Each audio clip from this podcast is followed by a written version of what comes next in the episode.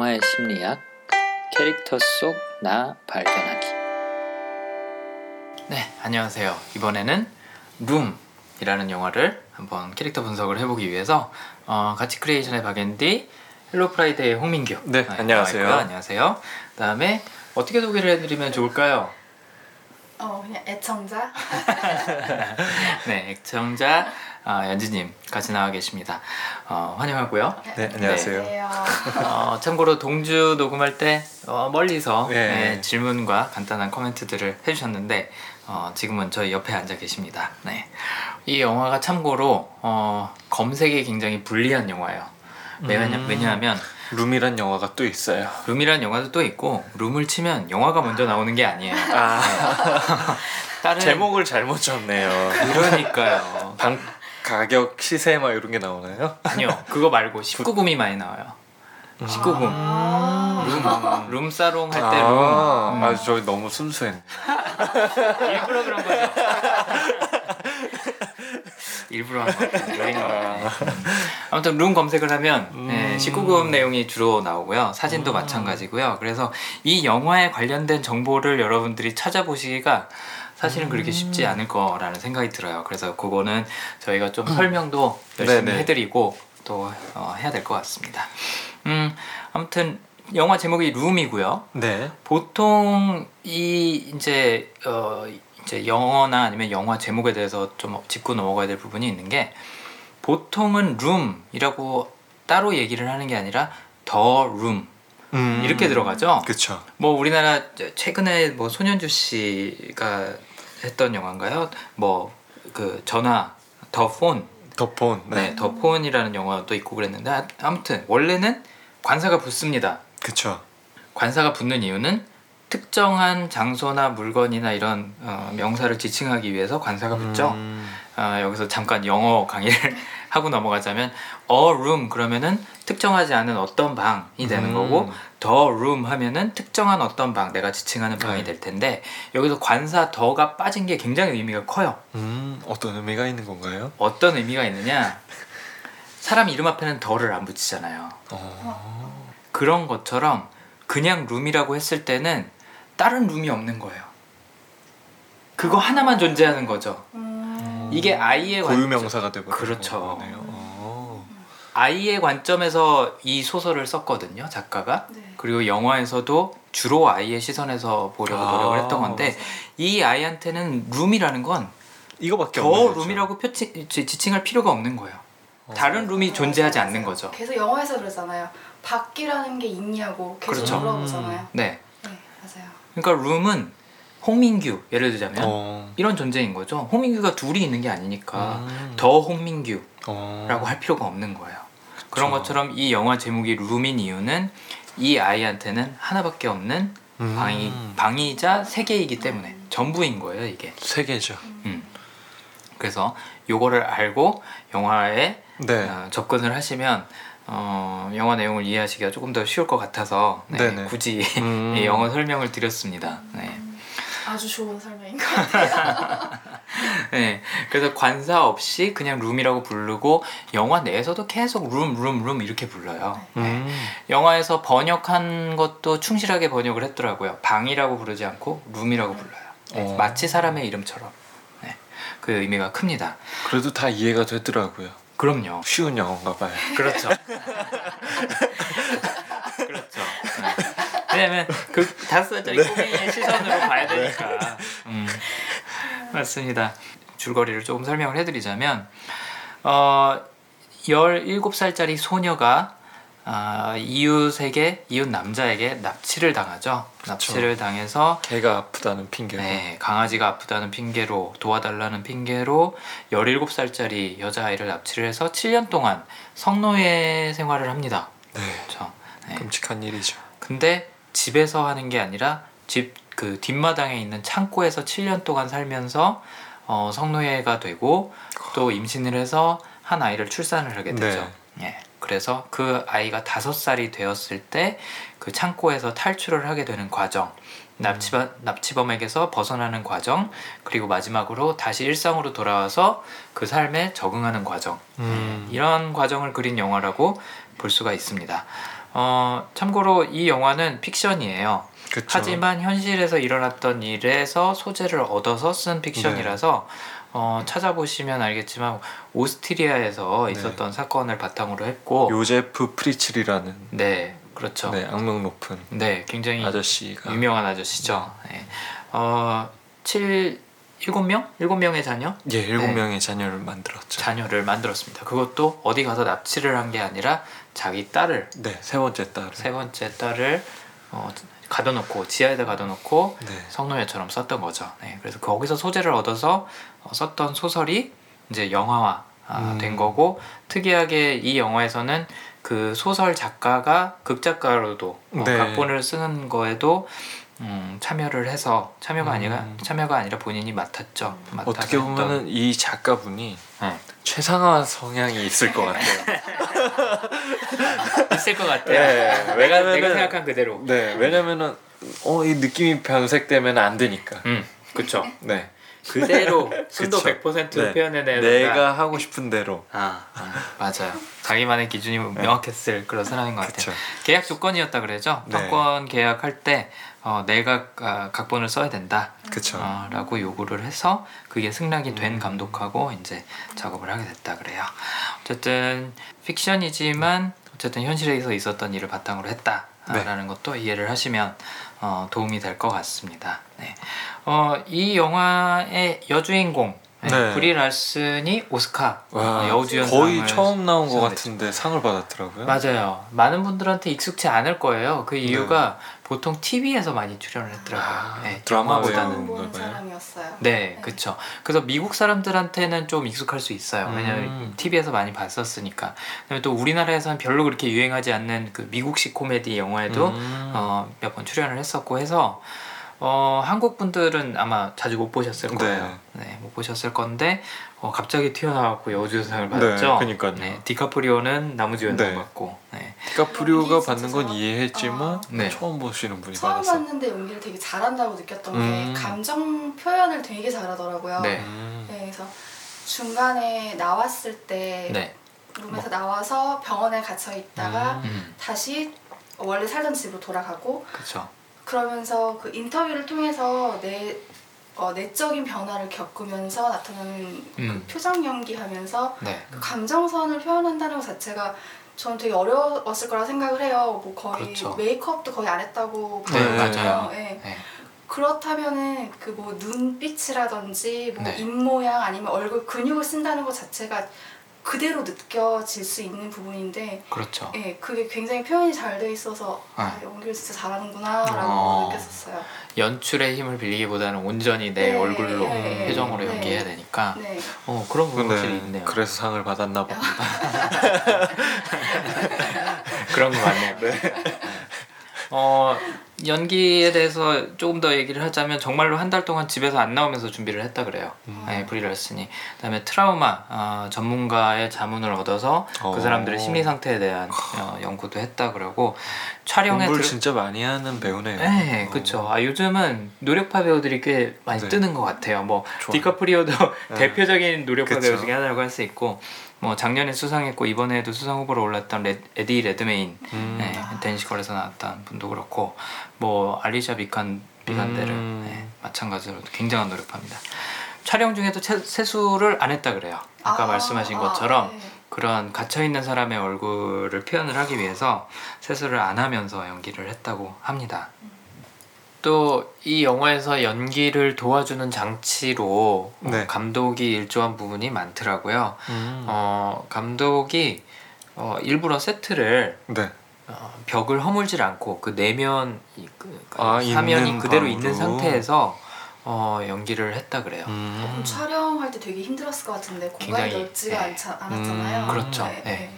보통의 엄청난 보통, 배려네요. 그렇죠. 보통 이런 연기를 한다 그러면은 뭐 어, 한 면은 뜯어놓고 이제 바깥에서 그쵸. 촬영을 하면서 연기를 할 텐데 촬영을 할 텐데 여기서는 허물지 않고 어. 예, 이, 이 애기 영화 때문에 그러지 않았을까 하는 생각도 좀 있네요. 애기 때문에 애기가 이제 그걸 이해 연기로 하기에는 이해하기 좀 어려울 것 아. 같으니까. 그 애기 연기를 너무 잘해서 천재가 네. 아니었을까라는 음. 생각이 들었거든요. 네. 맞아요. 그러면은 굳이 배려를 하지 않- 않아도 안 해도 되나? 오히려 오히려 브리랄슨을 위해서 네. 어, 어, 오히려 엄마보다도 어. 훨씬 연기를 잘해서 네, 네, 맞아요. 신동이다라고 생각을 네. 했거든요.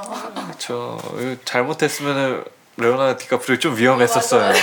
그러니까 아역 배우상이 따로 없어요 오스카에. 네. 음. 그렇기 때문에 나무주연상 후보로도 올랐을 수 있고 네. 그렇게 했어야지 맞다고 주장하는 사람들이 꽤 되더라고요. 아, 네. 근데 진짜 연기를 너무 잘해서. 네 맞아요. 네. 너무나도 자연스럽게 했죠. 감독이 원했던 게 그 자연스러움이라 그래요. 음, 그래서- 그대로만 커줘라 약간 이런 느낌이죠. 많은 여성분들이 네. 네, 그렇게 생각하고 있을 거예요. 음, 맥컬리 컬킨처럼 되면 안 된다. 막 이런 그렇죠. 거. 감독이 아이뿐만 아니라 세트에서도 또 브리 랄슨도 음, 캐스팅을 한 이유가 가장 자연스러운 음. 그런 표정과 연기를 하는 거를 다른 영화에서 목격을 하고 아 이 정도면은 잘할 수 있겠다라는 생각을 했다 그러더라고요. 네. 음. 그래서 촬영할 때 세트도 허물지 않고 그렇게 했고 본인은 이제 연출을 한다고 네. 어, 주로 목욕탕에 들어가 있었다 그래요. 어. 네. 목욕탕에 들어가 있으면 카메라에 안 잡히니까 네, 네, 오. 욕조에 들어가서 어, 디렉팅을 했다고 합니다. 네. 어, 저희가 이 영화에서 갖고 가야 되는 주제가 몇 가지가 있는 것 같아서 제가 한번 질문을 던져봤어요. 네. 현실과 허구의 경계는 어디에 있는가? 또 현실은 음. 누가 만드는 건가? 네. 음. 우리는 트라우마나 불행에 어떻게 대응하는가? 네. 어. 조이 뉴썸도 그렇고 잭도 그렇고 어. 그런 주제들이 이 영화를 관통하지 않나라는 생각을 하면서 한번 영화를 봤고요. 그러게요. 또 캐릭터 분석에 있어서는 그 범죄자로 나오는 닉 올드닉이라고 여기서는 음. 어, 별명을 붙여서 하죠. 실제로 닉이 이름이 아니에요. 그러니까 올드닉이라고 그냥 자기네들이 음. 이름을 붙인 거죠 영화 속에서. 그다음에 또 아직은 성인이 아닌 잭은 저희가 성향 분석은 하지 않- 않기로 음. 네. 했습니다. 그래서 엄마인 조이 뉴썸의 음. 성향만 네, 분석을 어, 한번 해보죠.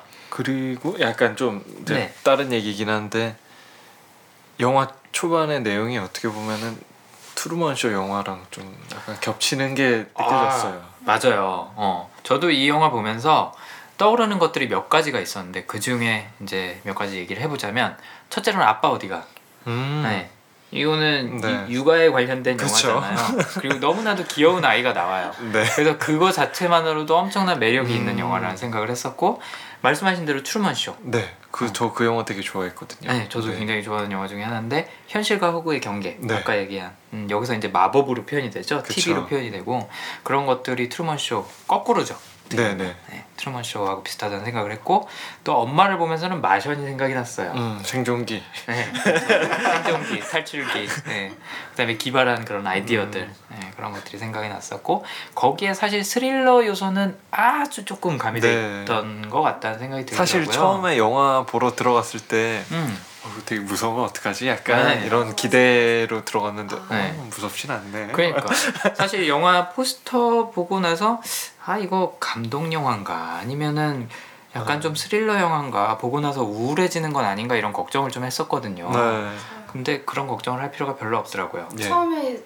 사전 정보 없이 그냥 7년 동안 갇혀 네. 있다가 탈출했다라는 것만 봐서는 아 그냥 감금 당했다가 나중에 네. 탈출하는 걸로 끝나겠구나라고 네, 생각을 네. 했었는데 네. 막상 봤는데 탈출하는 거는 중간쯤에 탈출을 해버려서 아 이 이후에 어떻게 영화가 전개될 전 건지 영화 네. 끝난 줄 알았어요 그때. 아 끝났구나 이제.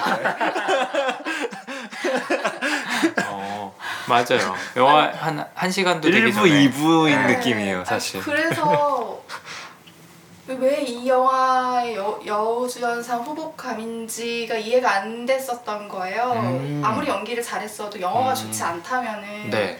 네, 여자 주인공이 후보가 되지 않았을 거라고 생각을 했는데 네. 도대체 이 영화는 도대체 어떻게 이야기가 전개가 되길래 음. 라는 궁금증이 있었거든요. 그렇죠. 네, 근데 보, 봐, 보고 나서는 아 그 치유되는 과정이라고 해야 되나? 네. 네. 네, 그게 그것까지 다 보여주고 네. 그게 참 좋더라고요. 맞아요. 사실 저는 후반부 때문에 되게 영화가 좋았어요. 네, 네, 맞아요. 네. 네. 네. 후반부가 다 살렸어요. 후반부가 핵심이었던 네. 것 같아요. 네. 그러니까 탈출기가 아니라 네. 탈출 후의 적응기. 네. 네. 왜냐면은 보통 저희가 보는 영화는 탈출기만 보여주잖아요. 예를 들어서 그, 그렇죠. 이렇게 신데렐라 클라이맥스. 막 이렇게 해서 왕자랑 결혼했어까지만 맞아요. 보여주지 그 이후에 네. 어떻게 잘 살았어는 안 보여주잖아요. 그렇죠. 약간 그런 느낌으로서 이후에 그걸 보여주는 건 되게 신선했던 것 같아요. 음, 음. 트루먼 쇼도 어떻게 보면은 그 앞부분에 집중을 하지 네네. 뒷부분에 집중을 하지는 않잖아요. 그렇죠. 사실 뒷부분도 궁금하거든요. 그 사람이 나갔을 때 음. 어?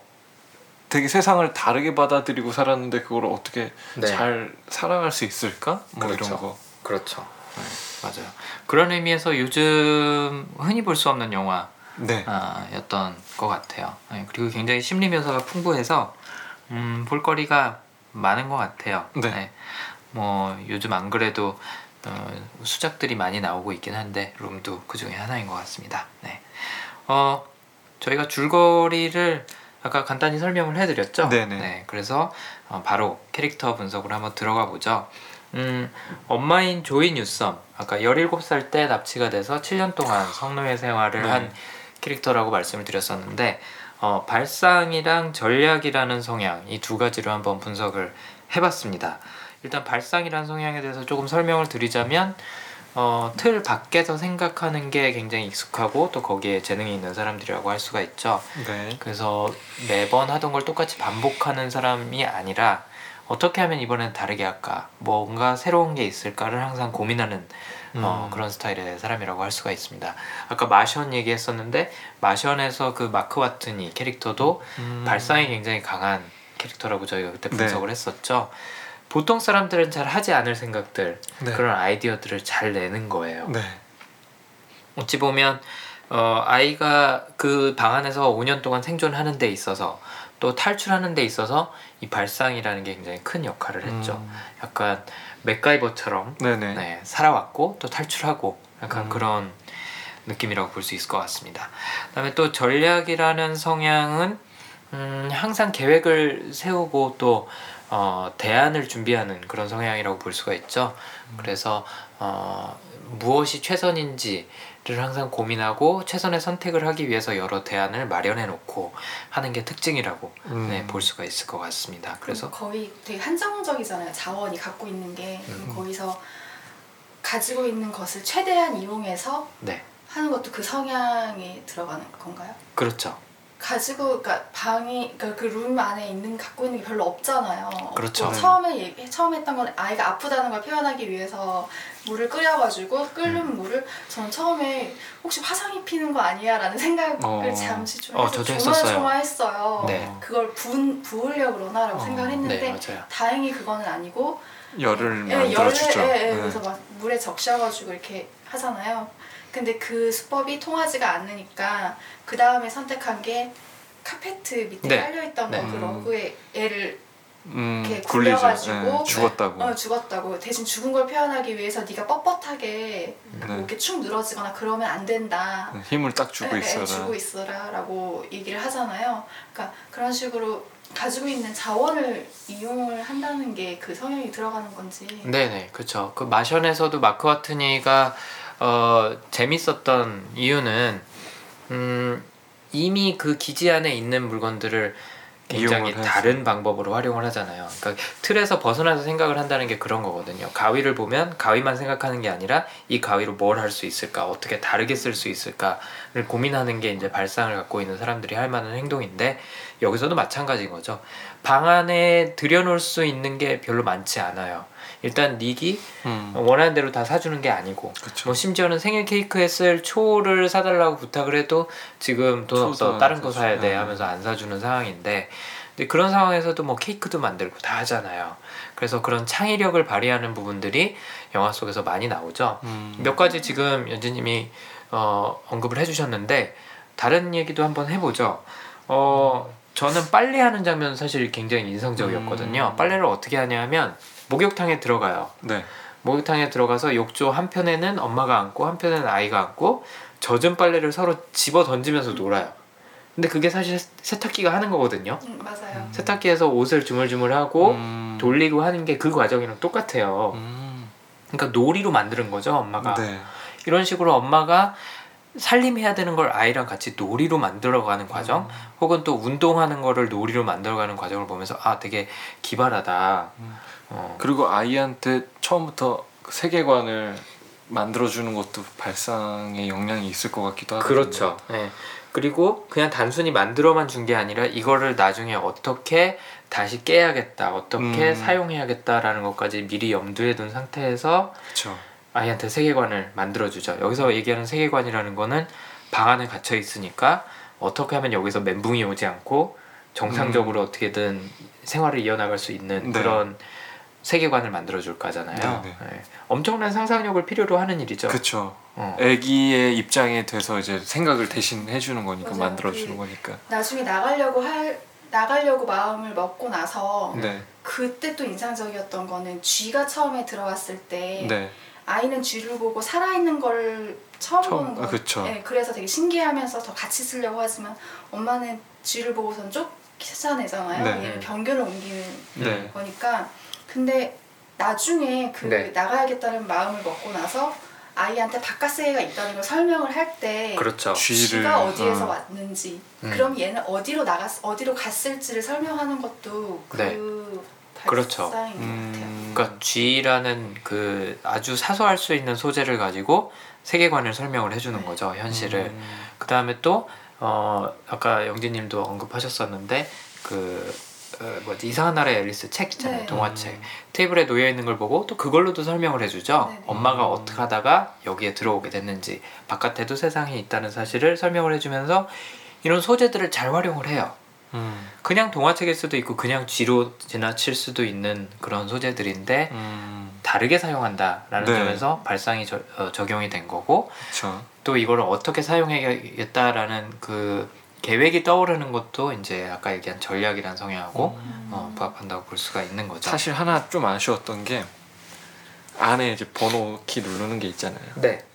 분명히 밀가루가 있었을 텐데 훅 불면은 그 지문 그 남았을 텐데 그러면 저, 저 같으면 그거 한번 해봤을 텐데 그거 그거 안에서 민기님도 참고로 발상이 있습니다. 네.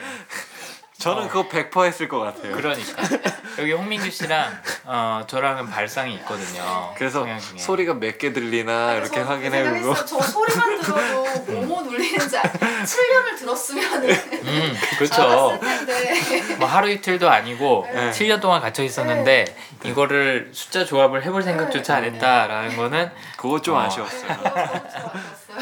그냥 열쇠였으면 오히려 또 네. 더 설득력이 있었을 텐데 아니, 그런 거 생각하면 예, 예, 예. 이 엄마도 뭐 좀 그렇게 생각할 수 있지만 범인도 바보예요. 바보예요. 어. 그걸 뭘 손으로 가리면서 그러고 어, 있어요. 보지 마 벽에 붙어 있어 하고 누르잖아요. 그러니까 서로 되게 양심적이야 둘 다. 어. 진짜 안 봐. 가해자와 피해자 모두 굉장히 양심적인 사람들이에요. 네. 저는 사실 근데 그런 부분이 좀 어떻게 보면 현실성을 더했다라고도 생각이 되는 게 어, 완전한 악이다, 아, 악, 악한 사람이다라는 그런 이미지보다는 굉장히 평범할 수도 있는 사람인데 죄를 지었다라는 그 설정이 음, 어 저는 조금 현실적인 요소를 더하는데 도움이 됐다는 생각이 들더라고요. 영화에서 보다 보면 이 올드닉은 좀 멍청해 보여요. 네 네. 많이 깝깝해져. 그런 번호 키에서부터 시작을 해서 네, 그랬던 것 같습니다. 음 아무튼 이런 기발한 발상으로 음. 어 현실을 상상으로 대체해 나가는 그 능력이 네. 이 조이가 엄마로서 아이를 돌보는데 굉장히 중요한 요소였죠. 이게 없었다면 아이를 돌보는 것은커녕 본인 스스로 먼저 무너졌을 무너졌을 것. 같다는 네. 생각이 들어요. 그러니까 그런 상상력을 발휘할 수 있었기 때문에 그나마 7년 동안 버텼던 거지 음, 아니었다면 그냥 현실에 좌절하고 아이도 굉장히 어두운 아이가 됐을 것 같다는 생각이 들어요. 음. 영진님이 아까 그런 얘기 해주셨죠. 어떻게 아이가 그렇게 밝을 네, 수 있냐. 네. 네, 그 부분 조금만 더. 네, 아니, 생각을 해- 해보면 아무리 내가 거, 그 좁은 룸 안에서 태어나서 거기서 성장을 했지만서도 음. 맨날 보는 건 TV 화면뿐이고 내가 음. 대할 수 있는 거는 엄마지만은 음. 너무 우울한 거죠. 그리고 빛이 잘 안 들어오잖아요. 음, 그렇죠. 사람이 빛을 못 받게 되면 자연스럽게 어두 우울해지는 게 당연한 건데 네. 호르몬상. 그쵸. 근데 아무리 엄마가 좋은 세계관을 만들어주고 엄마가 음. 긍정적으로 이 아이를 밝게 키워야겠다라고 음. 하지만서도 그런 환경에서는 음, 그렇게 밝게 자랄 수가 없을 것 같아요. 아무, 너무 긍정적인 거예요. 아이가. 그렇죠. 예. 네. 엄마가 자 우리 운동할까 하면은 그 좋은데 여기서 왔다 갔다 왔다 갔다 하면서 네. 어, 나 여기라고 얘기 너 일로 가라고 얘기했는데 절로 가라고 얘기했는데 하면서 음. 막 둘이서 너무 너무 재밌게 놀아요. 맞아요. 네, 그거는 둘만의 세계였기 때문에 가능할 수 할 거라고 생각하지 않거든요. 맞아요. 네, 네. 너무 신기한 거예요. 그 아이의 성향도 분명히 영향이 있었을 것 같기는 해요. 아이도 그런 것들을 긍정적으로 음. 받아들일 수 있는 성향이었기 때문도 있겠지만 저는 엄마의 성향 역할이 가장 크다고 생각을 했어요. 음. 아까 얘기한 것처럼 발상으로 현실을 상상으로 대체를 음. 해버린 거죠. 그래서 놀이, 그러니까 어, 집안일도 놀이로 만들고 운동도 놀이로 만들고 음. 보통의 엄마 같았으면 어 그냥 우리 이거 해야 돼. 자, 이 바닥이 더러워졌으니까 뭐 쓸자. 옷이 더러워졌으니까 빨자. 뭐 아니면 운동이 필요하니까 음. 자, 푸시업 몇 번 해. 이런 식으로 접근했을 수도 있는데 네. 굉장히 상상력을 자극하는 요소들을 많이 던져줘요. 음. 그러니까 그 틀을 벗어나서 생각한다고 아까 말씀을 드렸잖아요. 일상을 완전히 뒤집는 거죠. 음. 일상이 굉장히 암울하지만 그 뒤에는 재밌는 놀이들이 음. 숨어 있는 거를 보여주는 거죠. 홍민규 씨가 아까 설명해 주신 것처럼 세계관도 음. 만들어냈어요, 엄마가. 네. 근데 그걸 어떻게 설명을 해주냐면 일단 룸이라는 게 있고 우리가 사는 룸이라는 세계가 있고 그 밖에는 우주가 있다고 얘기를 해요. 맞아요. 우주가 있는데 그 우주에는 TV 행성들이 여러 개가 있다고 얘기를 하죠. 음. 마치 뭐 수성, 금성, 화성 뭐 이렇게 있는 것처럼 음. 밖에는 TV에서 나오는 그런 세상들이 다 따로따로 존재한다고 얘기를 네. 해요. 하지만 우리 세상은 아니라 그러는 거죠. 그렇죠. 우리는 룸이라는 별에 있는 거예요. 어찌 보면 네. 어린 왕자랑 약간 좀 비슷한 거죠. 네. 음. 그 별에는- 312인가? 이 612. 6일인가요? 진짜 무슨 방번호 412호. 네. 음, 그 별에는 엄마랑 네. 잭밖에 없는 거죠. 음. 네. 그렇게 설명을 해주니까 아이는 그 밖의 세계에 대해서 얼마든지 상상을 할 수 있는 거예요. 마치 우리가 공상과학 영화에 대해서 상상하는 음. 것처럼 존재하지 않으니까 당장 내 세계 안에는 존재하지 않으니까 거기에 대해서 뭐 궁금한 것도 호기심 수준에서 궁금한 거지 아 지금 내가 세상과 격리되어 있구나 음. 내가 뭔가 누리지 못하고 있구나라는 그런 박탈감도 느끼지 않는 그런 방향으로 엄마가 미리 설정을 잘 해준 거죠. 음. 그, 그렇다면은 네. 그거는 그, 그 세계에서는 룸안에서는 가능한 얘긴데 네, 밖에 나오고 나서는 네. 그 아이가 너무나도 적응을 잘하잖아요. 음. 그럼 너무 배치되는 거 왜냐면은 이런 세계가 있었다는 걸 너무 자연스럽게 음, 룸 안에서의 생활을 하고 있었는데 음. 바깥 생활이 바깥이라는 게 있고 진짜 진짜 리얼한 정말 그런 게 있다라는 걸 받아들일 수가 없을 것 같거든요. 마치 지구인이 어느 날 갑자기 화성에 떨어진 거랑 비슷한 네. 느낌인 거죠. 너무 음. 당황하고 혼란스러울 것 같은데 음. 근데 아이는 너무 자연스럽게 받아들인단 말이에요. 물론 혼란기는 있긴 했지만 애기는 네. 플라스틱이니까. 그렇죠. 영화에도 어, 아, 나오는. 아, 예. 그가 아직 다섯 살이라 그거를 많이 못 느꼈을 것 같아요. 그러니까 저는 이거 보면서 또 하나 또 느낀 게 뭐냐면은 요즘에 이제 요즘 이제 사회 문제로 아, 네. 얘기를 해보자면은 어머 이제 많은 청년들이 결혼을 안 하잖아요. 막 음. 그리고 애를 안 놓잖아요. 막 네. 애한테 이런 불행한 환경을 아, 주기 네, 싫다고. 네, 네. 음. 근데 애 입장에서 생각하는 게 아니라는 걸 그때 좀 느꼈어요. 그게. 아. 내 입장에서 네, 애들은 아. 그냥 그 안에서도 그냥 적응하면서 살아갈 텐데 음. 여기 영화에서 네. 보듯이 음. 근데 어 어른들이 예전에 누리던 거를 못 누리게 음. 되면서 불행하다고 생각하니까 네. 애들도 나오면 불행할 거야라고 생각을 하는 것 같다는 생각이 조금 드는 거예요. 음. 실제로 여기 이 영화에 출연했던 브리 라슨 이 여배우도 음. 어릴 때 굉장히 작은 집에서 살았었고 네, 네. 나중에 이제 그거에 대해서 회상을 하면서 음, 엄마는 나한테 작은 집에서 살았던 거를 굉장히 미안하게 여겼지만 나는 그때 너무 행복했다. 어, 네. 절대 좁다고 생각하지 않았다. 뭐 이런 얘기들을 했다고는 하더라고요. 그래서 어떻게 보면은 음. 아이들한테 상상력을 더 키워줄 수 있는 그런 거를 해주면은 오히려 부족한 게 상상력을 더 키워줄 수도 있죠. 네 음. 그리고 어떻게 보면 그게 더 아이한테 더 풍족한 거를 음. 줄수 있을 것 같다는 생각을 했어요. 어, 창의력에 대해서 잠깐 얘기를 해보자면 제가 굉장히 좋아하는 주제인데 어, 월트 디즈니가 네. 디즈니라는 회사를 세우고 만화를 그리고 할 수 있었던 데에는 가난했어요. 가난했고 쥐새끼가 다락방에서 돌아다녔죠. 살다 보니까 쥐랑 같이 생활을 한 네. 거예요. 그리고 그 쥐를 관찰을 하면서 그쵸. 의인화하기 시작을 한 거죠. 그런 것처럼 소재를 찾으려면 얼마든지 찾을 수 있는데 저는 이 엄마가 조이 뉴섬이 아이한테 그런 상상력을 발휘할 수 있는 능력을 키워줬던 게 아닌가. 음. 오히려 그랬기 때문에 적응이 쉽지 않았을까라는 생각이 들었어요. 어떻게 보면은 지금 이 전체적인 문제는 상상력으로 해결할 수도 있는 어, 어, 어. 그렇죠. 그런 게 될 수도 있겠네요. 음. 만약에 엄마가 상상력이 상상력이나 창의력이 부족한 사람이었다 상대적으로 그럼 굉장히 힘든 현실이 되었을 음. 거라고 생각을 해요. 여기서 보면 룸 안에서 엄마도 그렇게 힘들어 보이진 않아요. 생각보다. 생각해 보면은 네. 애가 다섯 살 7년을 같이 있었고 네. 다섯 살이면 2년은 혼자 있었다는 거잖아요. 네. 아이가 태어나기 전까지. 어, 우울증 걸리죠 네. 사실. 매일 성폭행 당하면서. 네, 네, 네. 그럼 그 2년을 버티었다는 것 자체가 음. 음, 아무리 애가 태어났지만 애를 위해서 그렇게 살아왔다는 설정이라 하더라도 음. 음. 그 2년 동안 자살을 시도 안 했을 거라고 생각 안 하고 당연하죠. 네, 네. 당연하죠. 근데 그런 거 보면은 네. 네, 엄마의 성향이 네. 음. 네, 말씀하신 대로 네. 그러니까 본인의 생존에도 도움이 됐었고 네. 아이가 정상적으로 크는데도 큰 도움이 됐던 거죠. 음. 그러니까 어, 엄마의 경우에는 저희가 아까 영화 분석 시작하기 전에 제가 질문했던 것 중에 하나가 우리는 트라우마에 어떻게 대응하는가라는 질문인데 음. 어, 엄마는 이 상상력으로 어떻게 보면 약간의 세뇌를 한 거죠 스스로한테 음. 네.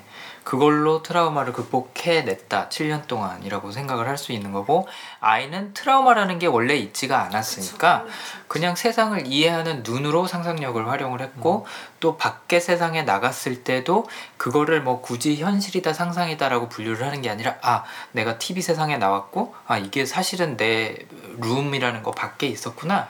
그냥 이 정도로만 상상력을 발휘하면 되는 거죠. 그러니까 아까 민규 씨가 말씀하신 것처럼 플라스틱. 네. 이 플라스틱이라는 용어가 심리학에서 도 쓰이고 아동 심리학에서도 쓰이는데 뜻이 그거예요. 트라우마에서 뭔가를 배우고 어, 거기서 뭔가 교훈을 얻고 또 회복할 수 있는 능력. 정말로 플라스틱이라는 거는 가공이 가능하기 때문에 그 어원이 나온 거거든요. 뭐 어떤 모양이든 다 변하니까. 그렇죠, 음. 그렇죠. 돌 같은 게 아니라 플라스틱은 어, 열로 어, 모양을 만들어낼 수가 있잖아요. 그, 네. 그래서 이제 플라스틱이라는 단어가 쓰인 건데 실제 어원은 어, 플라스틱이라는 재질을 얘기를 하는 게 아니라 말랑말랑한 음, 어, 모양을 만들 수 있는 음. 음, 그 뜻이에요. 메모리 폼 같은. 네, 그렇죠. 우리가 잘하는 소재. 비계로 많이, 베개로 많이 나오죠. 그렇죠. 비계는 이렇게 먹는 거고. 아 혹시 네. 혹시 저기 뭐야 경상도 분들이 가족 중에 계신가요? 아니요, 없습니다. 아 그래요? 아니 아까도 아이를 놓는다는 표현을 아 하시길래 그래요? 어. 주변에 좀 이렇게 지방에서 온 친구들이 아. 있어서 그런 것 같습니다. 그렇구나. 아이를 낳는다가 아니라 놓는다라는 아. 표현을 제가 아주 나중에 들었어요. 어. 아 그게 참 경상도에서만 쓰는 건 아니든가? 아무튼 남쪽 지방에서 좀 쓰는 것 같더라고요. 어, 저희 집안은 이북에서 왔습니다. 아 맞아요. 그렇죠. 그렇죠. 어 무슨 얘기를 하다 얘기했거든요. 플- 플라스틱. 네. 그래서 아이가 말랑말랑했던 요소도 있지만 그것보다도 훨씬 더 유연할 수 있었던 이유는 엄마의 상상력 음. 어, 어. 때문이 아니었을까. 발상이라는 성향. 진짜 되게 중요하다는 게 딱 느껴지네요 오늘. 이게 좋은 부모예요, 사실 네. 굉장히. 저도 아이를 나중에 뭐 낳을 네. 기회가 생긴다면 네네. 상상력으로 키워야겠네요. 그렇죠. 그래서 네. 어른들이 답을 말해주는 게 굉장히 음. 안 좋은 거죠. 네. 음. 그래서 이건 뭐 조카들부터 해야 되겠네. 정작 부모님들은 싫어할 수도 있어요. 아. 어, 답을 알려줘야 되는데 자꾸 막 질문을 하니까. 근데 한국, 한국 교육에서 부족한 것도 사실은 그런 거거든요. 음, 네, 네. 되게 그래서 더 불행한 것 같아요. 이 한국 사회가 더 불행해진 정답이 게 있다고 생각을 하는 거죠. 그렇게 계속 다다 그렇게 교육을 해오니까 상상력을 다 말살시킨 거잖아요. 내 인생을 어떻게 살아야 되는지에 대해서 그려볼 기회도 없이 이게 맞는 인생이니까 이렇게 살아라고 강요를 음. 받고 아까 저희가 동주 분석할 때 얘기했던 것처럼 시나 영화에서도 음. 이렇게 봐야 해라고 관점을 강요를 하잖아요. 네. 상상력을 발휘할 기회가 별로 없는 거죠. 음. 아 그거 되게 안 좋네요. 지금 네, 네. 고쳐야 되겠네요. 어떻게 고치죠 이거?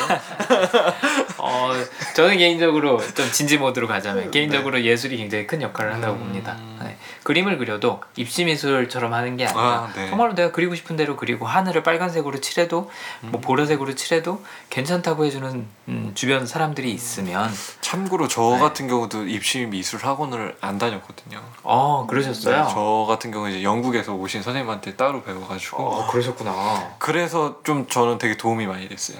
그러니까 예를 들면은 이 세상의 모든 건 다 재료야. 막 이렇게 음. 표현 그런 교육을 받은 거예요. 그 영국 선생님이 여기 나오는 조이 뉴섬 엄마랑 비슷한 역할을 어, 그렇죠. 했네요. 그리고 저한테도 맨날 어 나는 뭐 이게 좀 그렇지만 음. 자기는 너를 도와주러 음. 온 천사야. 뭐 이렇게 어 그래요? 그런 그런? 표현을 해가지고 어, 어, 이거 사이비 아닌가 처음에 생각했는데 음.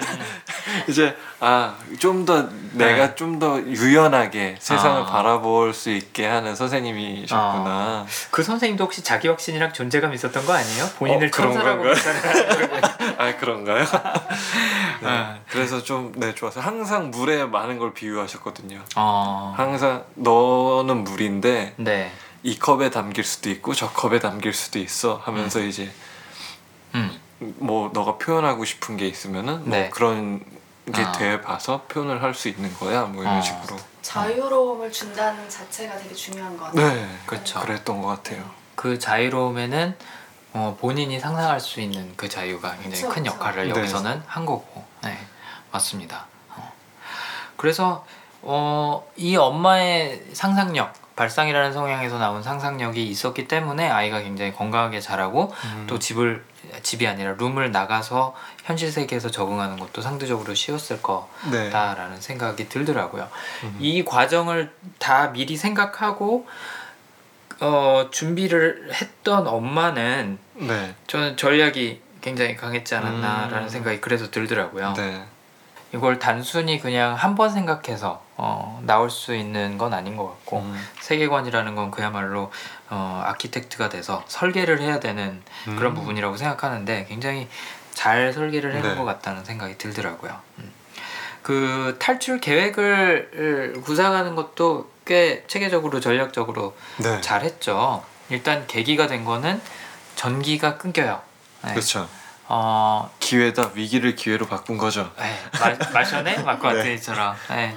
전기가 끊기고 난방이 끊기니까 아 이제 진짜로 죽을 수도 있겠다. 음. 아이가 더 위험해지기 전에 여기서 빨리 내보내야겠다. 네. 나도 같이 나가야겠다라는 생각을 하고 그동안 세웠던 계획들을 다 이제 총 집합해서 어, 잭한테 이 세계가 전부가 아니다라는 걸 설명을 해주기 시작하죠. 네. 엄마가 잭한테 에, 지금 사는 세계가 전부가 아니라는 거를 알려주면서 어, 아까 얘기했던 것처럼 그 앨리스 이상한 나라의 앨리스 동화책도 활용을 하고 네. 뭐 쥐도 활용을 하고 하면서 그 개념을 설명을 해주고 하는데 처음에는 잭이 거부를 하죠. 그렇죠. 어, 거짓말쟁이 막 어. 거짓말쟁이 똥꼬빵고 뭐 하면서 네. 엄마한테 삐지고 화를 내고 하니까 엄마도 답답해갖고 어, 말을 안 하죠. 말을 안 하죠 한동안 며칠 동안 이불에서 나오지 않는데 이제 아이가 아, 먼저 다가가죠. 먼저 다가가서 예, 착해요. 시작해요. 예. 그것도 전략이 아니었나 저는 네. 그런 생각이 들더라고요. 음. 그러니까 맨 처음에 영화를 봤을 때는 아, 엄마가 많이 삐졌구나라고 생각을 했는데 집에 엄마가 와서 아예 성향을 아니까 또 어 집에 와서 생각을 해보니까 아이의 상상력을 자극해줄 먹잇감을 던져주고 본인은 삐진 척한 게 아닌가 아이가 음. 생각할 수 있을 때까지 시간을 준 게 아닌가 일부러 뭐 그런 생각도 들더라고요. 음, 뭐 그랬을지 안, 안 그랬을지는 모르겠지만 어쨌든 그렇게 하고 나서 이제 계획을 실행으로 옮기죠. 아이가 슬슬 어, 현실 세계와 아, 만날 준비를 아, 만날. 준비를 하니까 뜨거운 수건으로 머리랑 얼굴을 네. 데워서 아픈 것처럼 이제 음. 꾸며놓고 막 입에다 손 넣어갖고 구토해갖고 그 구토물을 네. 막 베개에다 묻혀놓고 그러잖아요. 그렇죠. 그 닉은 왜 머리만 만졌을까요? 저는 다른 진단 많이 해봤을 것 같은데. 저도 그냥 그 애가 그리고 반대로 누워 있었잖아요. 네. 저 그렇죠. 같으면 이렇게 내 쪽을 보게 돌려가지고 음. 네. 정말로 어디가 얼만큼 아픈지 봤었을 것 같은데. 딱 머리 손대고 어 진짜 아프네. 불평이야. 그럼 끝이야. 어, 맞아요. 그러니까, 그러니까 올드닉이 별, 약간 좀 바보예요. 네. 네, 바보고 좀 무서운, 그러니까 두려움도 좀 많은 것 같아요. 음. 겁도 많은 것 같아요. 자기가 걸리면 어떡하나 거. 음, 뭐 아무튼 그리고 죄책감도 어느 정도 갖고 있는 것 같아요. 네.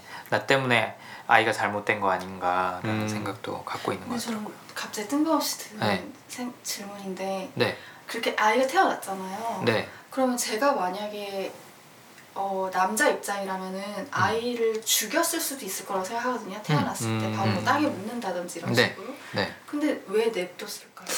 그러니까 닉이 그 조이를 좀 사랑한 것 같아 혼자 짝사랑. 음, 그러니까 니 조이가 이렇게 상실감을 느끼면 조이도 잃어버릴 수가 있잖아요. 음. 그러니까 아이에 대한 정은 없지만 여자에 대한 정만 있는. 조이를 위해서 그런 것 같아요. 제가 왜냐면 느꼈을 때. 아이한테 뭐 애정을 표현한다고 장난감을 사주긴 하지만 네. 그러면 그게 아이를 위한 게 아니라 아이를 보고 기뻐할 조이를 위해서. 그럴 수 있을 그렇죠. 것 같아요. 네. 음, 그러니까 조이의 기분을 생각보다 신경을 써요. 네. 그러니까 위협은 하지만 조이가 어 뭐 정신 상태가 안 좋아진다든지 기분이 안 좋아진다든지 하는 거에 대해서는 신경을 쓰는 것 같더라고요. 근데 그게 후반에도 이제 조금 보이기 음. 시작하는데 어쨌든 굉장히 단순하기는 단순해요. 닉은. 아, 네. 네. 네. 어 근데 민규 씨가 말씀하신 것처럼 아이에 대한 애정은 별로 없어요. 네. 하지만 조이에 대한 애정은 있는 것 같아요. 네, 그걸 이제 애정이라고 표현하기에는 조금 이 상황에서는 안 맞긴 하지만 방법이 어쨌든 잘못이 되었죠. 네 방법이 굉장히 잘못됐죠. 하지만 마음은 있었던 것 같아요. 또 이제 그게 실패하니까 어, 그 열나서 네. 아프 아프니까 응급실에 데려달라는 게 실패하니까 이제 이제 한 단계 더 나가고 네. 네, 아이디어 좋았어요. 설정으로 네. 가죠. 네. 근데 되게 조마조마했어요. 네. 카페트를 이렇게 돌돌 말 네. 때 이미-.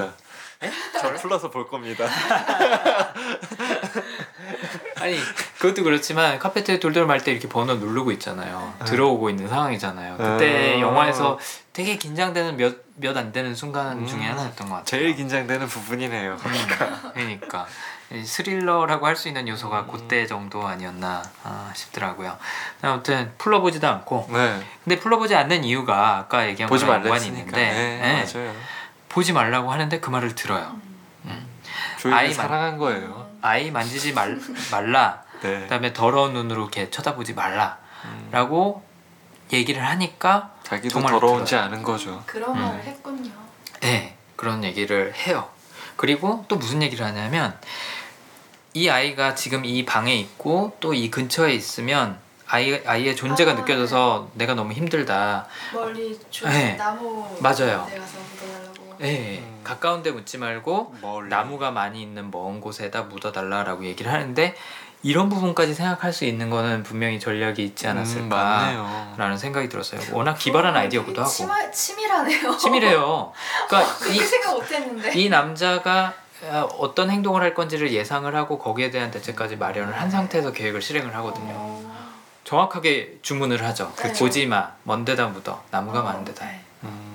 음, 제갈공명인데요. 어, 나를 적벽대전. 모든 걸 다 예측하고 음, 그렇죠, 맞아요. 아이한테도 네, 조조가 어떻게 할지 다 아는 어, 거잖아요. 맞아요. 네. 네. 그게 이제 전략이란 성향이 음. 강하게 발휘된 음, 경우라고 할 수 있을 것 같아요. 어. 좀 단순한 엄마였다. 그러면 문이 열릴 때 뛰어나가. 아이를 뭐 쫓아내고선 남자를 자기가 잡고 있는다든지 뭐 이런 전형적인 방법을 썼을 텐데 굉장히 똑똑해요. 네. 음, 그래서 이런 주문을 구체적으로 한 덕분에 다행히 올드닉이 아이를 데리고 멀리 가죠 실제로. 네. 네. 만약에 이런 주문 안 했으면 정말로 그 왜 영화에서도 잠깐 숲에서 멈춰 숲이 아니라 그 마당에서. 창고를 나와서 네, 마당에서. 잠깐 멈춰 네. 있잖아요. 거기다 묻었겠죠. 거기다 네. 묻었을 수도 음. 있어요. 그때 잠깐 멈춰 서는 게 음. 여기도 나무 많은데 네. 아얘 무거운데 아, 그냥 여기다 버릴까? 네. 그런 그리고, 생각을 한번 음, 했던 거거든요. 거기다 묻으면은 그래 더 걸릴 위험이 안전하다고 적어지니까. 생각할 수도 네. 있죠. 그리고 뭐 그걸 뭐 조이가 보는 것도 아니고 네. 조이가 얘기를 했지만 내가 들어줄 의무가 전혀 없죠. 근데도 불구하고 되게 착해요. 어, 되게 착해. 순정남이에요 그러면. 아, 순정 마초 그러니까. 범죄자한테 뭐 이런 아, 미사역을 그쵸. 붙여주는 건 좀 그렇지만 그러니까 멍청하고 치밀하지 못한 거라고 네. 어, 얘기를 할 수 있는 거죠.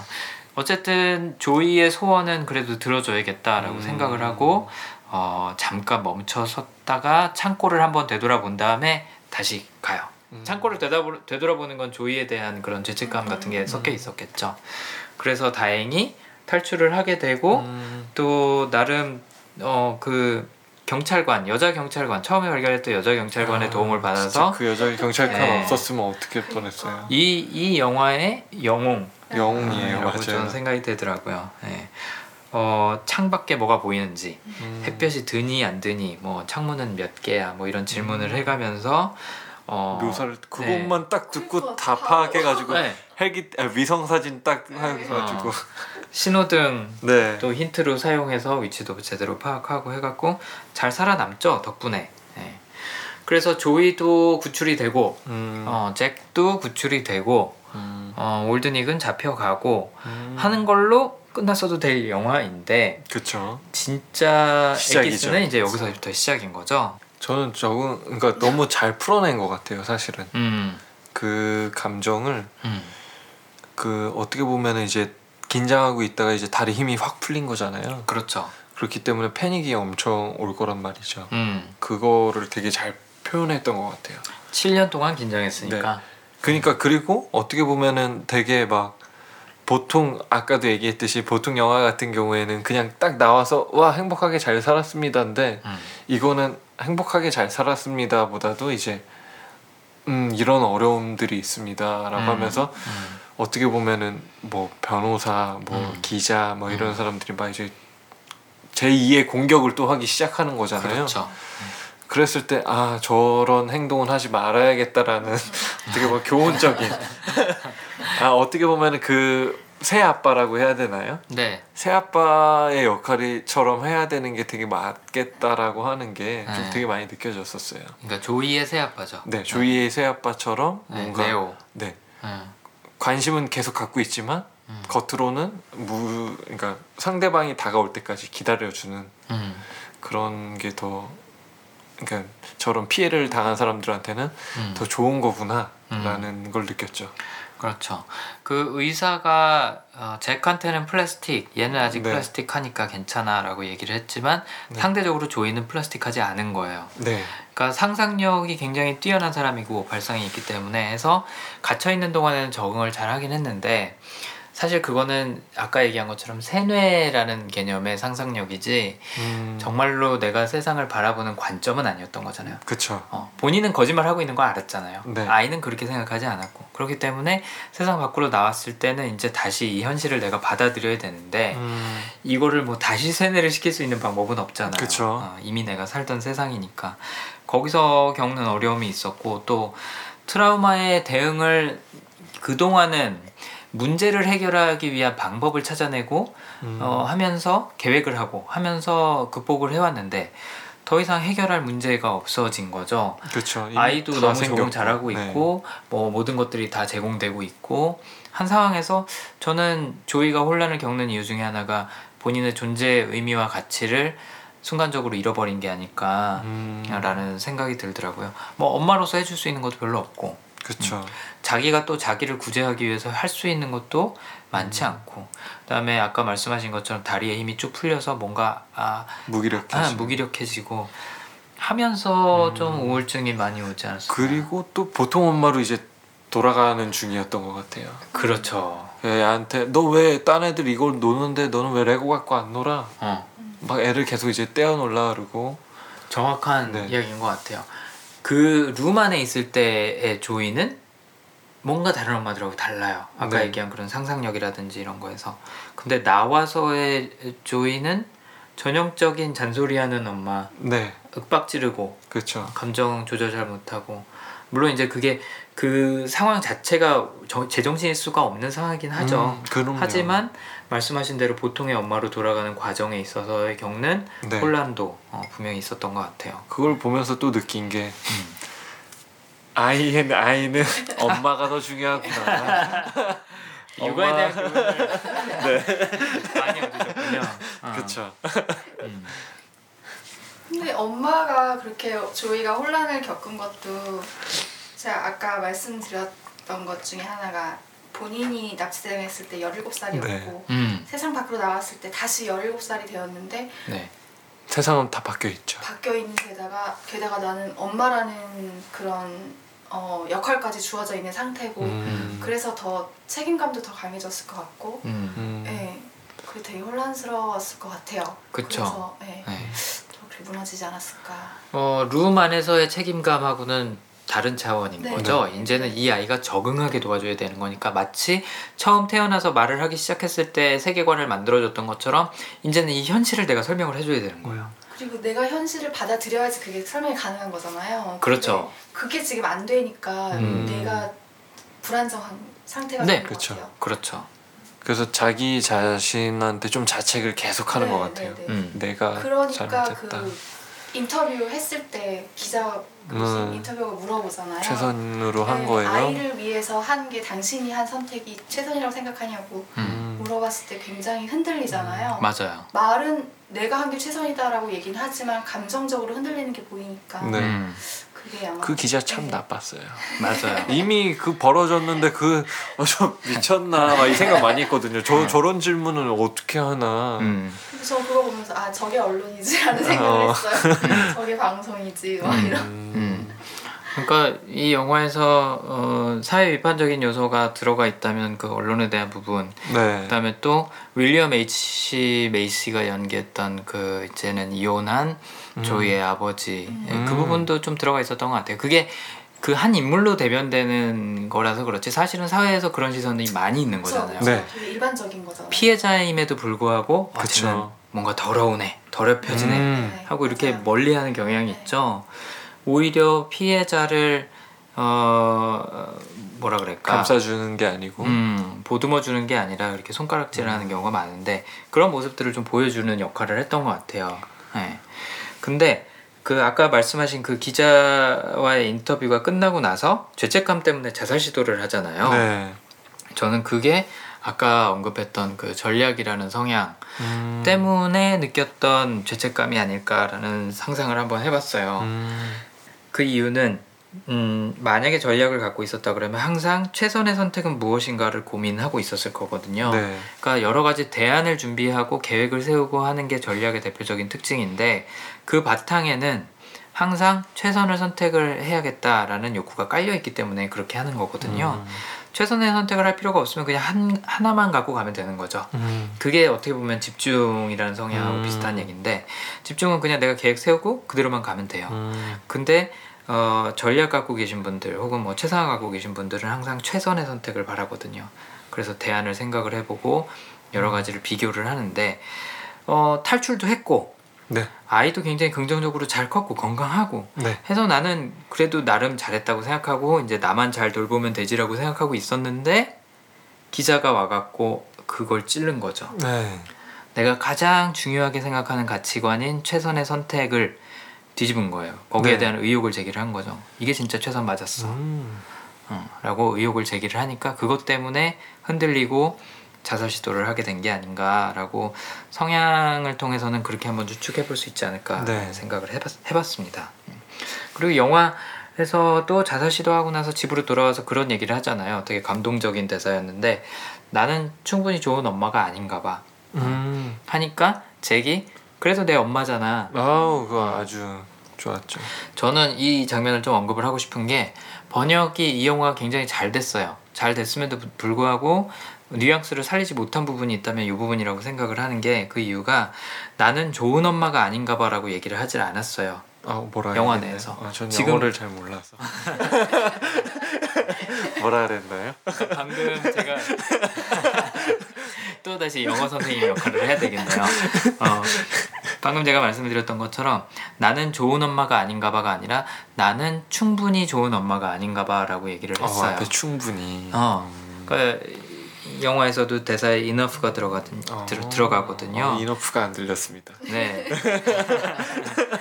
그렇죠.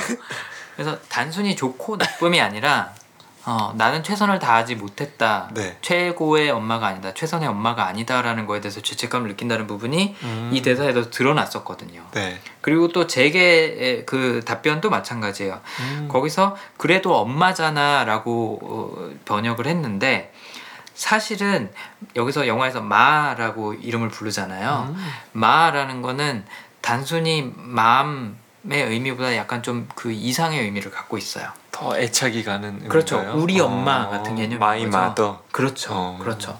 그냥 mother, 그러니까 어떤 엄마에든지 해당하는 거랑은 좀 다른 개념이에요. 마치 룸하고 똑같아요. 음. 룸 앞에 the를 안 붙이는 것처럼 Ma라는 거는 그냥 단순히 어머니라는 게 아니라 내 엄마예요. 하나밖에 어. 없는.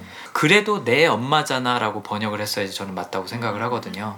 그러니까 그래도 당신은 엄마잖아가 아니라. 그러니까요. 어. 어떻게 보면은 후반부에서 음, 잭이 음. 엄마를 살렸어요. 살렸죠. 엄마를 성장시켰어요. 어떻게 보면. 그렇죠. 어. 그것도 아까 이제 머리카락을 잘라서 응원의 메시지로 보내주잖아요. 네. 거기서 엄마가 다시 아까 얘기한 존재의 이유와 의미를 찾지 않았나. 음.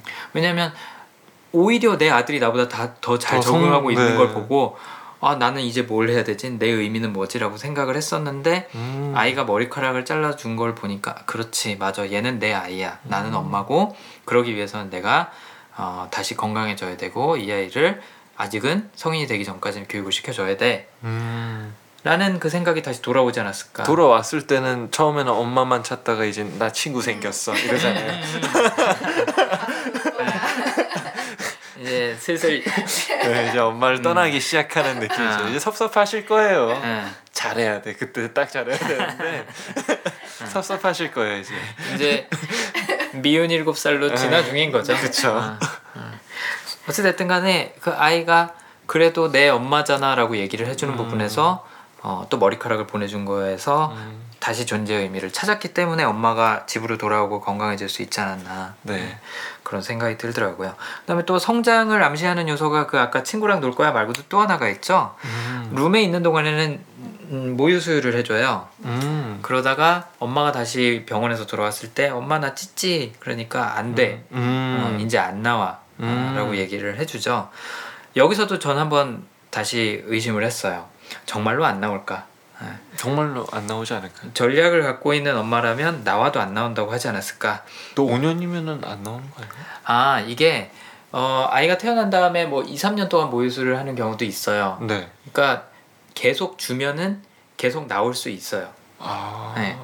근데 5년은 조금 멀리 간 건지는 모르겠는데 네. 어찌됐든 간에 안 주기 시작하면 끊기거든요. 그 젖을 아. 뗀다 그러잖아요. 애들이 어릴 네. 때. 어, 그럼 아, 일부러 떼요. 있구나. 그러니까 여기서는 이제 잭한테 너도 이제 다섯 살 됐고 세상을 이해할 수 있으니까 음. 너도 조금씩 어른이 돼야 돼. 더 이상 꼬맹이는 아니야 라는 의미에서 젖을 떼는 그런 상정적인 어. 의미도 있지 않았을까.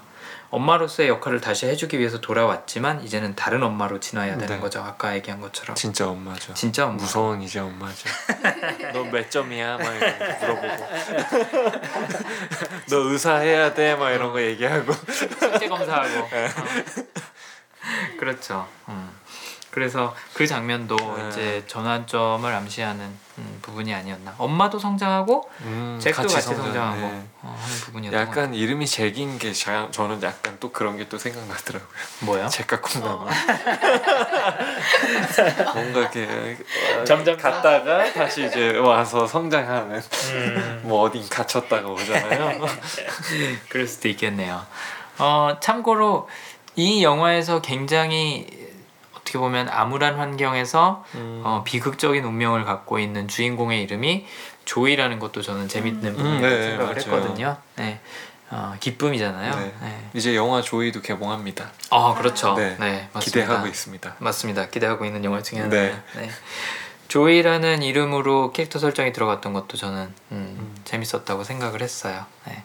그다음에 잭도 네. 우리나라로 치면 어떻게 보면은 뭐 어, 철수 음. 어, 정도의 굉장히 흔한 이름이거든요. 어. 그러니까 전형적인 어. 남자의 이름이에요. 그냥 막 지었군요. 그 부분에서는 상상력이 조금 부족했나 봐요, 아. 엄마가. 네. 어 그래서 남자와 여자를 얘기를 할 때 우리나라에서는 철수와 영희 정도로 얘기를 하는 것처럼 미국에서는 뭐 잭앤질 정도로 얘기를 해요. 뭔가 이름에도 음. 그 엄마가 그리는 세계관에 있는 캐릭터 이름으로 지었으면 더 이렇게 영화가 음. 풍부해졌을 수도 있을 것뭐 같아요. 실제로 홍민규 씨처럼 잭과 콩나물을 생각하면서 음. 졌을 수도 있죠. 음. 그 위에 천정에 뚫린 그 네. 창문을 뚫고 쑥쑥쑥쑥 음. 밖으로 어, 빠져나가게. 사실 전 초, 초반에 그거 생각했거든요. 어. 어 나가나? 어. 이거 타고? 어. 어. 뭔가 네. 집안에서 나무를 네, 심어서 네, 네. 천장을 뚫고 아니 그 거기까지는 아니지만 그래도 뭔가 비유적인 걸로. 어, 그랬을 수도 있죠. 네. 근데 보통 이제 미국에서나 뭐 음. 유럽에서 이름을 지을 때는 가족 중에 누구 이름을 따서 짓는 경우가 많이 있어요. 음. 대부분. 음, 그래서 뭐 너네 어, 둘째 삼촌 뭐 이름이 잭이었어. 어. 뭐 이런 식으로. 뭐 아니면 네 어, 할아버지 되게 이름이 쉽게. 짓는구나. 뭐 그런 식으로 짓는데 어쨌든 전형적인 남자 이름이에요. 어. 그래서 영화 처음에 나왔을 때 혹시 미국에도 장명소 같은 거 있나요? 장명소는 없는 걸로 알고 어. 있어요. 보통은 가족이 지어주죠. 네. 우리나라는 가족이 이름 지었다가도 장명소 가서 바꾸고 막 그런 네, 경우도 아. 이름에 되게 중요시하잖아요. 그렇죠. 한국은. 음, 음, 한국뿐만이 아니고 뭐 동양. 음, 음, 음. 그렇죠. 그런 게 좀 있는 것 같아요. 그래서 캐릭터의 이름이 여기서 조이와 잭이라는 것도 뭐 나름 네. 의미를 찾아보려면 찾아볼 수도 있을 것 같아요. 뭐 작가가 실제로 그리 의도했는지는 음. 모르겠지만 네. 어쨌든 어, 어, 저희가 잭의 성향은 분석을 하지는 않았지만 음. 엄마의 성향을 만약에 이어받았다면 발상도 무럭무럭 잘하지 네, 않을까 그럼요. 네, 그런 상상은 해볼 수 있을 것 같아요. 실제로 어, 그런 모습을 조금 보이기는 해요. 언제 그게 보이냐면 의인화를 다 시키죠 모든 걸. 맞아요. 음. 어, 그냥 사물로 보지 않아요. 네. 그다음에 럭키라는 개를 상상해서 만들죠. 음. 강아지는 존재하지 않는다고 엄마가 얘기를 했어요. 그건 네. 상상 속의 동물이라고 얘기를 했는데 마치 유니콘처럼. 근데 나한테는 럭키라는 강아지가 있었어. 음. 라고 막 아저씨한테 자연스럽게 할아버지한테 얘기하죠. 얘기하죠. 네. 그리고 또그 조이가 다시 탈출을 해서 집으로 돌아오고 나서도 잭은 옷장에 들어가서 레고로 룸을 만들고 있어요. 음. 그 장면에서도 아 얘는 그런 것들을 상상 속에서 만들어낼 수 있는 거구나. 음. 그또 본인한테 익숙한 공간에 저렇게 쏙 들어가갖고 마치 거기가 자기가 룸에 들어가 있다는 것처럼 음. 상상을 하고 있구나. 얘는 현실을 자기가 만들어 나- 나갈 네. 수 있, 있는 애구나 엄마처럼 어, 그런 생각이 좀 들더라고요.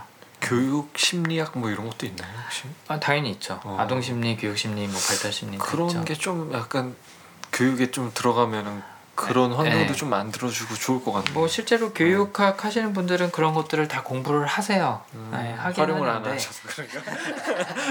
활용하려고도 하시겠죠. 아. 근데 이제 한국 교육 실정이 아직까지는 그런 걸 support를 많이 못 해주고 있는 것 같아요. 아, 아쉽네. 그러니까. 음. 그래서 어, 잭도 어, 아마도 건강하게 음. 예, 잘할 것 같아요. 아주 밝은 아이로 어, 그런 생각이 들었습니다. 그리고 약간 잭이 뭐 이렇게 아직 어린 성향이 아 아직 어려서 성향이 잘 안 보일 수 있지만 절친도 조금 느꼈어요. 뭐 절친이 있을 수밖에 없는 환경이지 않았을까. 음, 아, 그쵸, 워낙 방 안에 한 사람밖에 없고 그쵸. 어, 주변에 또 뭐 사물도 몇 개 없고 하니까 심지어는 쥐한테도 동질감을 느껴서 얘 나 친구야. 네. 내 친구 쥐야라고 내 친구 왜 죽여? 막 이러고. 맞아요. 네. 절친이 음. 생길 수밖에 없는데 네. 근데 나와서도 나와서도, 보면은 네. 얘는 내 친구라는 거를 되게 명확하게 어, 명시하더라고요. 나는 가서 내 친구랑 놀 거야. 네. 뭐 이렇게 얘기를 하죠. 음. 그냥 어 나 친구랑 놀래가 아니고 my friend 아, 약간 맞아. 어. 그 거기서 조금. 자랑스러워하죠. 네. 내 친구가 생겼다는 거를. 음. 그런 부분에서 절친도 생길 수밖에 없는 성향이지 않을까라고 생각은 하는데 또 막상 어리니까. 세상에 나왔으니까 또 다양한 사람들을 만나고 싶어 할 수도 음, 있죠. 그쵸. 네, 거기서 재미를 찾을 수도 있는 거고. 애들은 좀 커봐야 하는 것 같아요. 음. 어릴 때서부터 힌트를 보이긴 해요. 근데 그것만 갖고 그 아이의 성향이 어떻게 될 거다라고 장담하기에는 아직은 음. 성인이 되는 과정이 너무 많이 나는 거죠. 보통은 언제쯤 볼 수 있죠? 그러니까 기본적인 성향을 보이는 거는 어, 뭐 5세 7세 사이에 많이 음. 보여요. 보이는데 이제 그 외적인 부분들을 어떻게 보면 많이 흡수를 하죠. 자라나면서. 음. 그게 마치 자신인 것처럼 착각을 하기도 하고 그런 모습들을 상대방한테 비추기도 하고 하지만 그 껍질들이 성인이 될수록 오히려 이제 거쳐 나가기 시작해요. 어. 그러니까 씨앗에 시작해서 그 위에 껍데기가 한번 쌓였다가 성인이 되는 과정에서는 내가 아닌 껍데기는 다 벗어내는 거죠. 음. 어, 성숙한 사람이라고 그러면은 하면 다시 그 말도 맞는 거 같네요. 그러니까 나이가 들면 들수록 아이와 같아진다는 말도 있잖아요. 그쵸. 어떻게 보면 이런 비슷한 과정. 나이가 들수록 어릴 때의 나와 비슷해지는 거죠. 음. 그러니까 점점 더 솔직해지잖아요. 네. 나이 먹을수록 그쵸. 그쵸? 뭐 민규 씨도 최근에 음. 그런 변화를 많이 겪으셨고 저도 그랬는데 음. 난 이런 거 원해. 난 이런 건 싫어. 난 이런 거 좋아.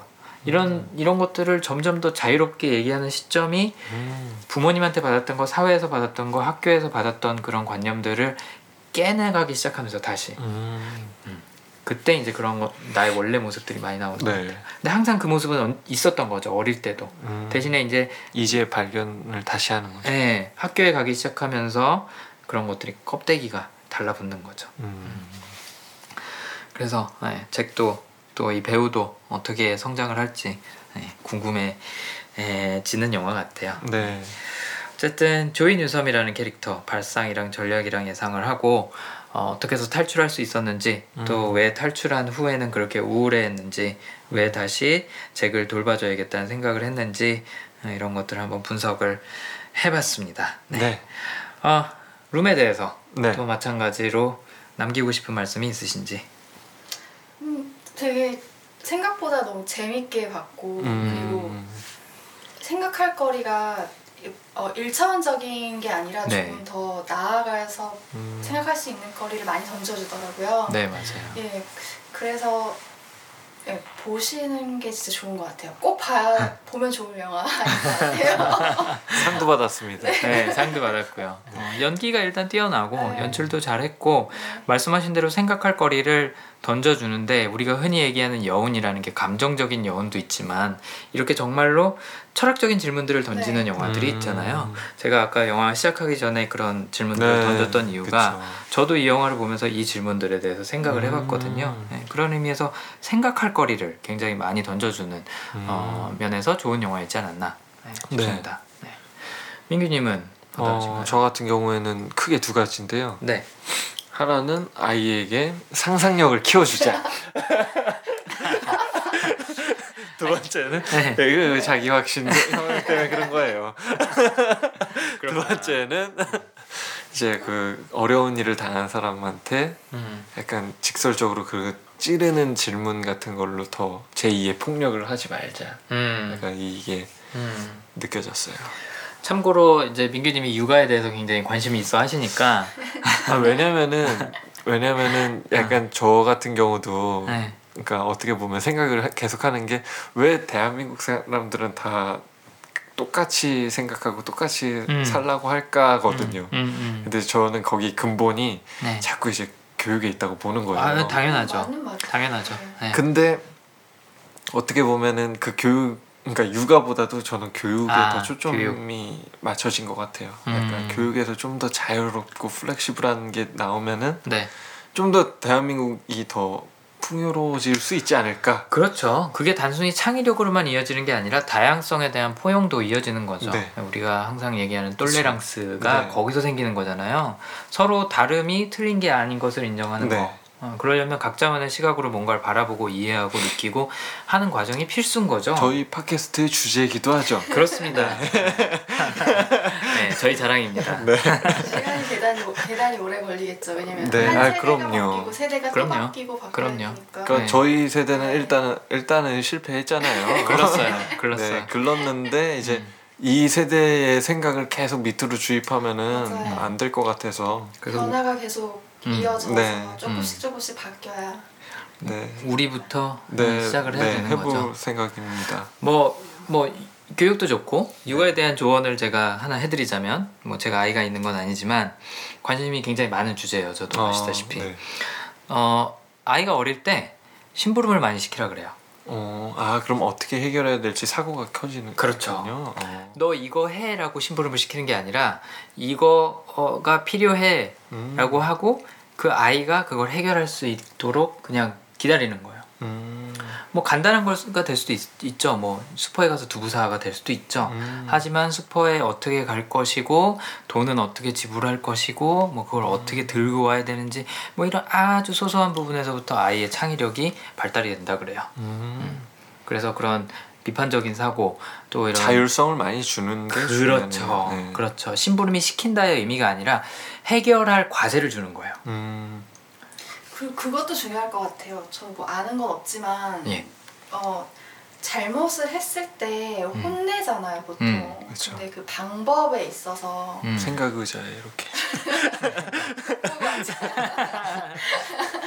그러니까 어떤 부분이 잘못됐고 어떤 음, 부분은 잘했고 이런 음. 거를 정확하게 찝어서 음. 만약에 이 잘못된 부분을 해결하려면 네 생각은 어떻고 음. 그리고 내 생각에는 이런데 너는 어떻니? 라고 음. 게 되게 중요한 것 같고 음. 그 해결해 나가는 과정이 되게 중요하다고 네. 생각하거든요. 그렇죠. 예, 사실 어떻게 보면은 해결 그러니까 문제 해결 능력이 네. 지금 많이 부족한 거거든요. 그게 결국엔 다 창의성이죠. 네, 네. 네, 네.